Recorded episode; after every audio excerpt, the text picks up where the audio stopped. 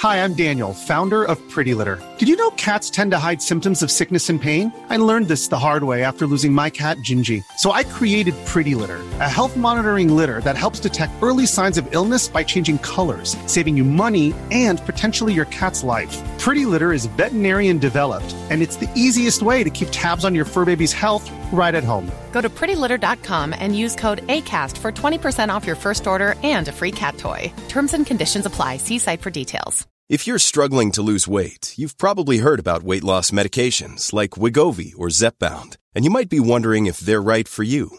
Meet PlushCare, a leading telehealth provider with doctors who are there for you day and night to partner with you in your weight loss journey. If you qualify, they can safely prescribe you medication from the comfort of your own home. To get started, visit plushcare.com slash weight loss. That's plushcare.com slash weight loss. plushcare.com slash weight loss. Hey, it's Paige DeSorbo from Giggly Squad. High quality fashion without the price tag. Say hello to Quince. I'm snagging high-end essentials like cozy cashmere sweaters, sleek leather jackets, fine jewelry, and so much more. With Quince being 50 to 80% less than similar brands. And they partner with factories that prioritize safe, ethical, and responsible manufacturing. I love that. Luxury quality within reach. Go to quince.com slash style to get free shipping and 365 day returns on your next order. Quince.com slash style. Hi, I'm Bob Hammond. Welcome aboard to Sorry Partner.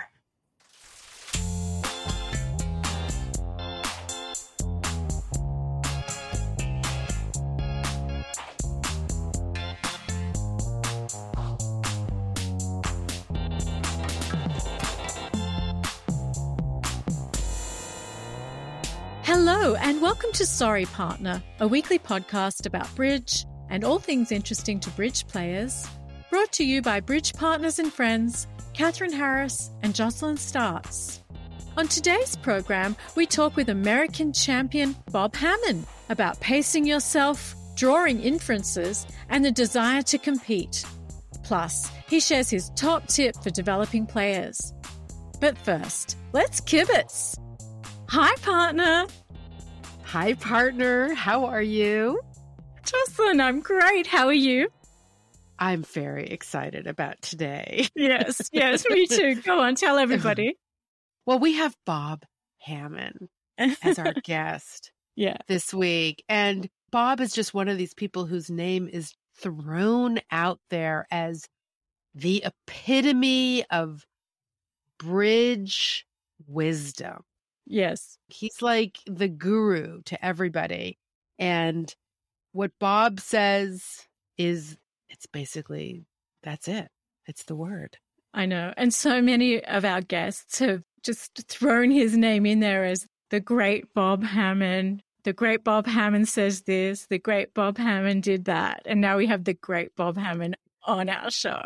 I know. It's it's it's a treat and uh, we are very excited. Very excited.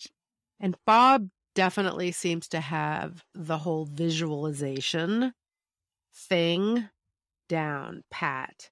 He always knows what's going on. In fact, I read something in the Bridge Bulletin where a player less experienced got the opportunity to play with Bob and was asking him how to know which signal to give when. How would Bob know if it was a count signal or an attitude signal or a suit preference signal? Bob said, Don't worry, I'll know. it just seems like the guy is just completely in control. He also has a reputation of being an absolute gentleman. And to that end, we had a letter quite recently from somebody who knows Bob. Would you like me to read it to you? Oh, yes, that's perfect. All right, so here we go. It's a short one. It's from Jill. And she says, So the first time I ever played a bridge tournament 15 years ago, I was with my boyfriend. We sat down at the table, and across from us was Bob Hammond and his son. I, of course, had no clue who he was. and at the end of the hand, I thought, you know, Bob, whatever it was you were trying to do, you did it wrong. And so I started to tell him how poorly he played the hand and maybe he should have done this or that. She says, My boyfriend was giving me daggers. so the boyfriend knew that this was Bob. oh no. Yeah. At the end of the conversation, Bob said, You know, I think you're right. And he chuckled. Hmm. We walked away, and my boyfriend told me who it was I'd been speaking to. She says, I was so embarrassed afterwards. I went up and apologized to him. I told him I was new to the bridge world and I was so, so sorry. He laughed, and we have been friends ever since. And doesn't that just say it all? Doesn't it just say it all? Yes. Such a gentleman. You know, I mean, undoubtedly, whatever Bob was doing was absolutely correct. he yeah. probably just had like the worst luck on that board.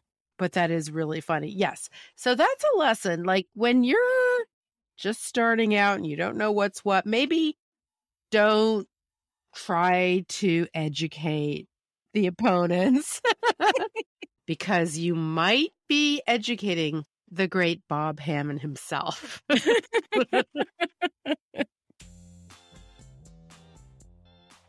Support for Sorry Partner comes from Bridge with Larry Cohen, home of the Bridge Made Simple webinars at www.larryco.com for loads of videos, practice hands, and our favorites, the quizzes.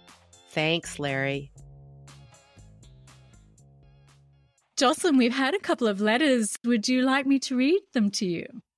Of course, Catherine. Okie dokie. Well, the first letter is from Tom. And this letter tickled me because it relates to a very recent discussion that we've had. So why don't I read it to you and you'll see. It's called Local Duplicate Game Story Defending Against Wrong Contract. uh oh. At a local duplicate game, I played against a very good pair. One guy is a Grand Life Master, the other has about 11,000 master points. I have an obvious lead against opponent's 3 no trump. Low from ace 10, five times of spades. Jack Little Little appears in dummy. Partner wins king of spades and returns a spade. I win the ace and clear the suit. And partner plays a heart on that trick. Partner then plays first to the next trick. And I'm baffled until I then realize two things in that moment. One, we were defending a heart contract. uh oh. Yeah. Not lead out of turn, but in fact. okay. Oops. and two, there was a reason for why declarer was giving me the side eye. When the hand was over, declarer says to me, Do you often underlead an ace against a suit contract? Well, in fact, yes, we do. Yes, we do. I said, sorry, up until the time my partner ruffed, I thought I was defending three no trump. I unknowingly found the only way to beat four hearts and we got top on the board. And then Tom says, I enjoy your podcast. And, and Tom writes to us from Boston. So, Tom, thank you very much. That's that's very funny and um, quite timely because Jocelyn and I were recently talking about underleading aces, but we were talking about doing it on purpose against a suit contract and not so much against three no trump. But anyway, that's, that's a great story. Thank you so much for writing in. Jocelyn, I have another letter, and this is actually in direct response to our call out a few weeks ago about the moose. We love the moose. this is from Alex in Sydney. And Alex says, Hi, Catherine and Jocelyn. Thanks again for the podcast. I heard your comment in the Sandra Rimstedt episode about a moose hand being a very big hand. I had not heard this one either. I suppose it's because in North America, a moose is the biggest beast you have, or at least that was true when bison were almost made extinct about 100 years ago. Bison have made a comeback now. Then he says, sometimes here in Australia, the ace of a suit is also referred to as the beast, which I did not know, but there we are. Also, in Australia, when dummy goes down and you love it, you might say to your partner after the hand that, quote, you had the nuts, Ooh. This is originally a poker term. He says, I looked it up on Wikipedia and he's pasted in the excerpt. A common and certainly apocryphal folk etymology is that the term originated from the historical poker games in the colonial west of America, where if a player bet everything he possessed, he would place the nuts of his wagon wheels on the table to ensure that should he lose, he wouldn't be able to flee and would have to make good on his bet. Since it would be expected that a player would only make such a bet when he had the best possible hand, the folklore says that this is how their best possible hand came to be known as the nuts. The nut. Yeah. There's also another explanation that it originated from the Old English usage of nuts, meaning source of pleasure, presumably because a squirrel gets pleasure out of nuts. Huh. Then he says, Cheers from Alex. Thank you, Alex. Well, that's really interesting. I'm still curious if anyone's got any other explanations. Yeah, I can imagine there could be a different explanation for the nut. I don't know if we want to go there, but no, that's right. Let's not go there. But I do love, I love this lingo that develops around aspects of the game. I know, I know. Please bring it on because yeah, yeah. we just we love this and we love we love sharing these fun these fun expressions. Definitely. Definitely. So if you have a Bob Hammond story or another fun bridge story, please send it in to sorrypartnerpodcast at gmail.com or at sorrypartnerpodcast on Instagram, or you can send us a voice message. The links are in the show notes and on the website, along with some other good stuff. So thanks. Coming up next, our interview with Bob Hammond.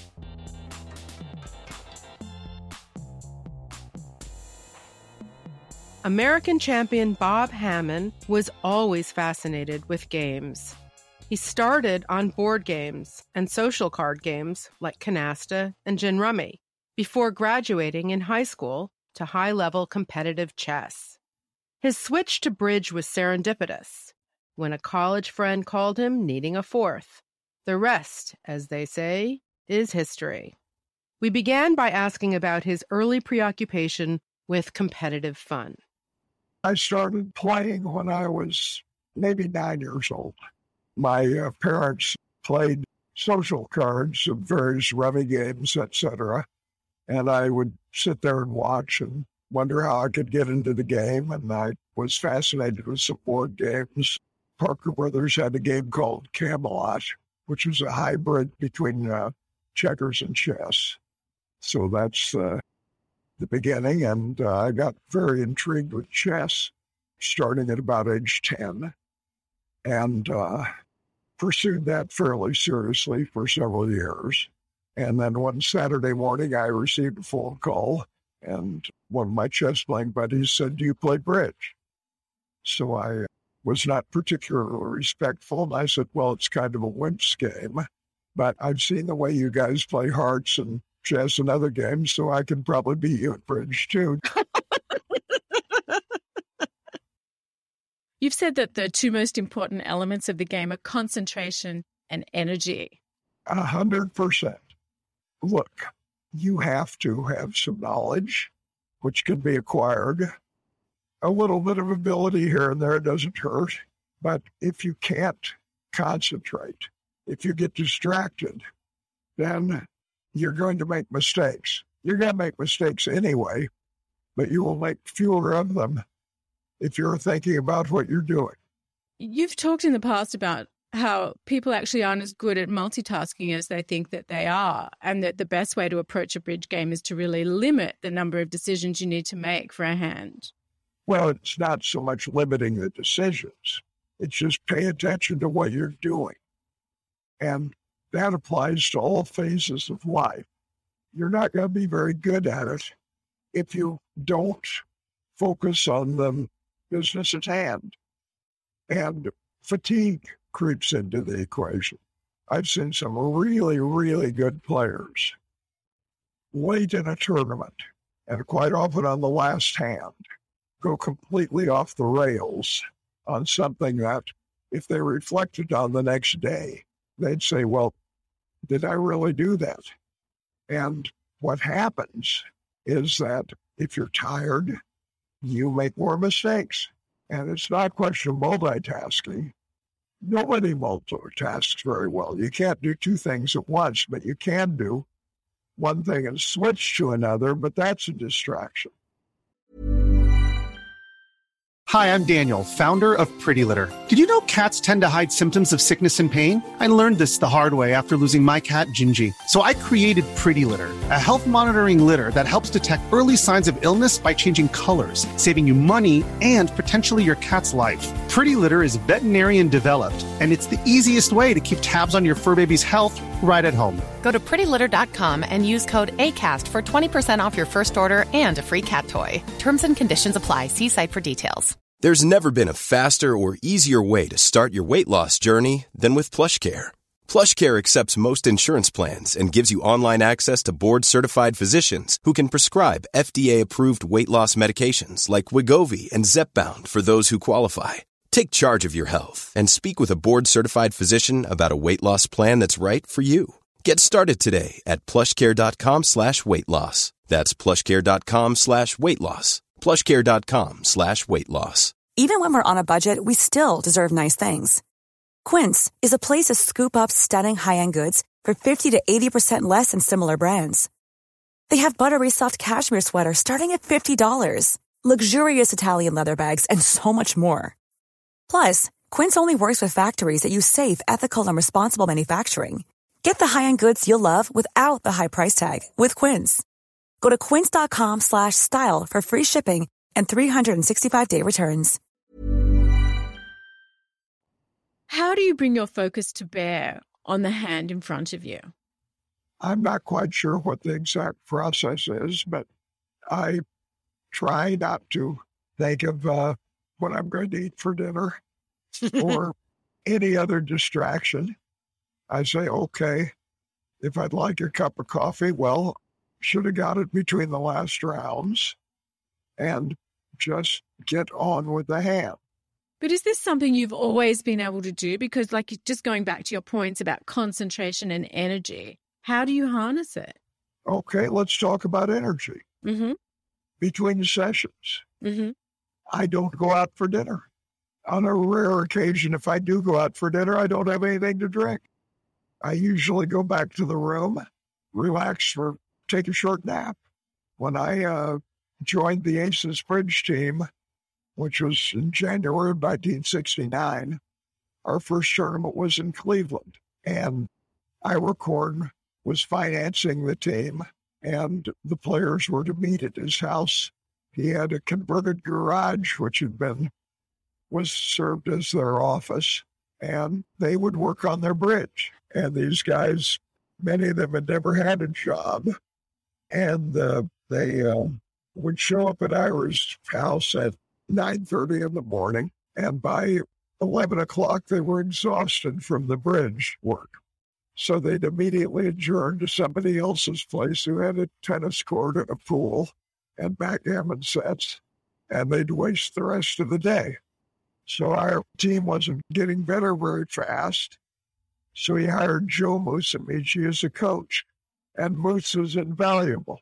He was a pretty good bridge player, and he, he uh, let's say he had a good bullshit filter. So he hands us a memo before the tournament in Cleveland in March of 69 to all playing personnel. Dinner, no drinks. Get back to your room. After the evening session, maximum of two drinks. Be back in your room with no more than one visitor by 2 a.m.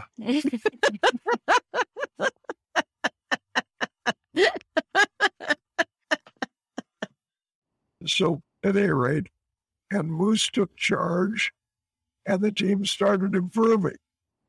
Eric Kokish served the same role with the Nickell team, but he was more in uh, what we'll call systems preparation and less on the intangibles, okay. Energy conservation. energy conservation. Yeah. In terms of the paying attention, for me at least, and I think for other people possibly as well, there are so many things to be paying attention and thinking about. There is what was bid. There is what is being played and what is not being played and what wasn't bid. And then you have to think about the point count and where the points, where the missing points are and the hand patterns and figuring out the the pattern, the shape of the each of the unseen hands. There is so much to be paying attention to. It's kind of overwhelming. It seems like there has to be a way of triage so that you can focus on what is most relevant in a particular situation and figuring out what the most salient information to be gathered is. Otherwise, it's just so much. Okay. So you have to, uh, the starting point is if you're playing or defending, you have to say, what do I know about the hand? And work from there. And it's not easy. It's a very hard game. The best players make several mistakes a hand. I suppose I've had a perfect hand or two, but most of them have been claimers. I mean, if you've got 13 top tricks, the counting process is so mm-hmm. you've got 17. You can figure out that you've got 13 pretty easily. Yes. Those are those are easier. Okay. So let me give you an example, which isn't all that relevant. So the problem is you've got an ace queen and left hand opponent has either been squeezed or not. And you've got a menace card. So they've either blanked a small card or they blanked the king. So now the question is who's got the king? So late in the hand, the last several tricks, there really isn't much to go by. But oddly enough, at trick one, there was something to go by. Because if right hand opponent had the king, they would have had a different problem at trick one when they won the opening lead. So now you've got that inference to go by. So you just go back and you put together a few inferences. You're not going to get them all right. But if you start getting a few of them right, one, it feels good, and two, be sure that you just didn't get lucky there actually was some basis for your decision. In terms of your own game, is there a particular area that you have focused your attention mostly on developing or improving or? At this stage, let's face it, I'm definitely on the back nine. And my uh, basic philosophy is to play as long as I can, as well as I can, and as hard as I can and uh, try to uh, make a few opponents' lives a little more miserable and get them to wondering uh, how the hell could I have lost to this bozo? Clearly, you're a genius. Well, I'll admit, I'll admit to it, but there's some evidence to the contrary. My question for you is this: Given your extreme skill and facility for the game, how is it that you do not get impatient with players who turn up to your table and effectively don't know what they're doing, which must be just about everybody from your point of view? Well, I will digress to a uh, discussion I had uh, many years ago. So I was having lunch with two expert bridge players, and uh, we were discussing what kind of money bridge game we wanted to play in. And these two guys said, Well, I'd really like another good player on the game so that I've got a little bit of an anchor. And I said, Well, nonsense, guys. Give me the three worst players I can find and I'll take my chances. but in all seriousness, how is it that you still find a joy in the people around you and particularly in other bridge players when your skill level is just so beyond? Well, Unfortunately, that's not always the case. But the point is that it's a competitive challenge, and I just, I like to compete because one thing about competition is that the uh, outcome is fairly clear cut. You either win or you lose, and you uh, try to win. What's the funniest thing that's ever happened to you when you were playing bridge? Okay, so I'll give you two examples. Playing a tournament in Coronado, and I'm playing with Eddie Kantar. So uh, I had gone out for dinner in violation of most of my principles, and I'm back at the table. Now I'd eaten something at the dinner that didn't quite sit for me well, and maybe had a little bit of the flu. So Kantar lays down dummy, and at that moment, the ailment gets the best of me, and I throw up on the table. and he said, "I didn't think dummy was that bad."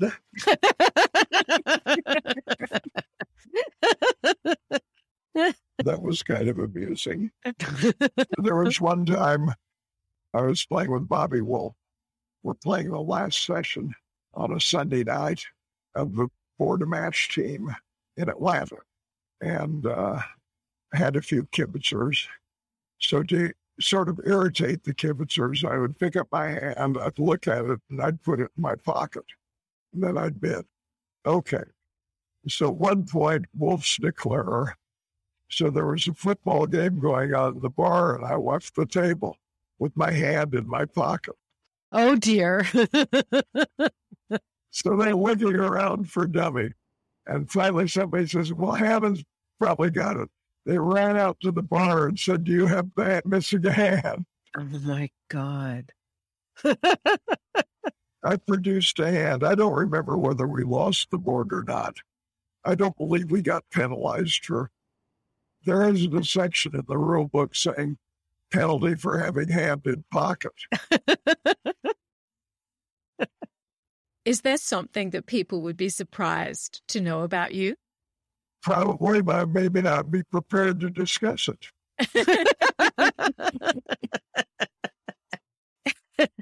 okay, well, that's very intriguing. I read in the Bridge Bulletin the article from a couple years ago by Norman Beck. And there was something that really stuck with me, which was he said, Well, how how will you know what if it's suit preference or it's attitude or it's count? And you just said, Don't worry, I'll know. I loved that answer. And I have no doubt that that it that it was absolutely true. But how could you be so sure that you would know what it was that Norman would be asking you? I guess I mean Okay, so uh, the first question is what information does he think I need? So you start from that. The other possibility is I was simply trying to shut him up and get on to the next thing. I have two plaques over my desk. One of them says, I'll be nicer if you'll be smarter. the other says, being good at stupid doesn't count. Do you have a favorite convention or gadget that you like to play? Okay. I'd say the the most important thing is to know what you're playing, whatever that is. And second, if I'm talking about conventions, some defensive conventions are very useful. Landy, take out doubles. Certainly, a statement is a very useful convention and its adjuncts. Transfer bids are very useful conventions. What about for you, though, personally? If you just had to pull one out of a hat and say, this is my favorite, which would it be? I don't have a favorite, really. I think some with the, the style of play I use, I think Flannery is very useful. Two diamonds showing four spades and five hearts and a limited hand. And uh, there are various adjuncts that are useful, but be careful what you're giving up. And is there a particular one that you don't like? Well, there are lots of them I don't like. the one I really don't like is multi. Do you mean multi twos or do you mean multi landy? Multi twos. Why? Because it's there are many variations of it and many variations of responding to it. And the problem is there's some notion that you can properly prepare for a ream of conventions that the opponents may be playing. And if something requires a prepared defense, I would say it probably shouldn't be allowed. Simple as that. If the defense is fairly clear cut and fairly easy and intuitive, then have at it. So that's the criteria. The idea is that I believe the game should be a game of logic, not a game of language. I've noticed a lot of the experienced players, because they're so used to playing at such a high level, almost get a little bored and they seem to enjoy playing some complicated conventions just to mix things up a bit. It's not so much mixing it up, it's usually just refining the process and trying to do better. Of course, the problem is remembering what the latest agreement was. I mean, there are only so many times you can play a 2 2 fit at the six level. What is the best bridge advice or tip that you've ever been given? The best bridge advice is think about the problem in front of you and work on that problem. Don't worry on what you could have done earlier in the session or yesterday, or if you're playing bridge, unless the building's on fire, other problems can usually be attended to after the session is over. Bob, that's a wonderful note to end on. Thank you so much for joining us today. Well, thank you for putting up with me for close to an hour. Oh, no, it's been marvelous. Oh, we loved it. Thanks so much. It was terrific. Goodbye. Thanks for listening and good luck. And that's the show. Many thanks to Bob Hammond.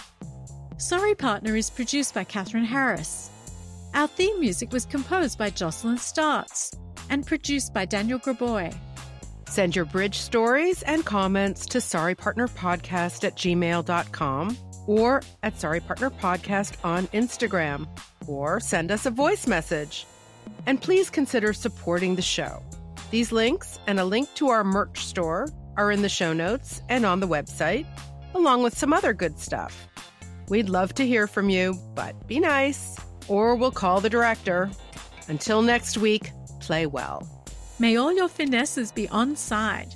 And remember, as Bob says, think about the problem in front of you and work on that. Everything else can wait. Thank you, partner.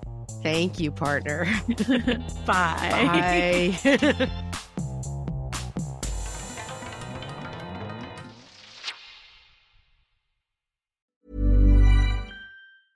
Planning for your next trip?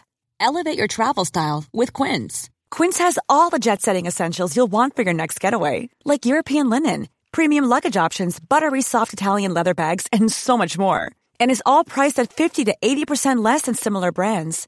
Plus, Quince only works with factories that use safe and ethical manufacturing practices. Pack your bags with high-quality essentials you'll be wearing for vacations to come with Quince. Go to quince.com slash pack for free shipping and 365-day returns. Hi, I'm Daniel, founder of Pretty Litter. Did you know cats tend to hide symptoms of sickness and pain? I learned this the hard way after losing my cat, Gingy. So I created Pretty Litter, a health monitoring litter that helps detect early signs of illness by changing colors, saving you money and potentially your cat's life. Pretty Litter is veterinarian developed, and it's the easiest way to keep tabs on your fur baby's health right at home. Go to prettylitter.com and use code ACAST for 20% off your first order and a free cat toy. Terms and conditions apply. See site for details. Hey, it's Paige DeSorbo from Giggly Squad. High quality fashion without the price tag. Say hello to Quince. I'm snagging high-end essentials like cozy cashmere sweaters, sleek leather jackets, fine jewelry, and so much more. With Quince being 50 to 80% less than similar brands. And they partner with factories that prioritize safe, ethical, and responsible manufacturing. I love that. Luxury quality within reach. Go to quince.com slash style to get free shipping and 365 day returns on your next order. Quince.com slash style.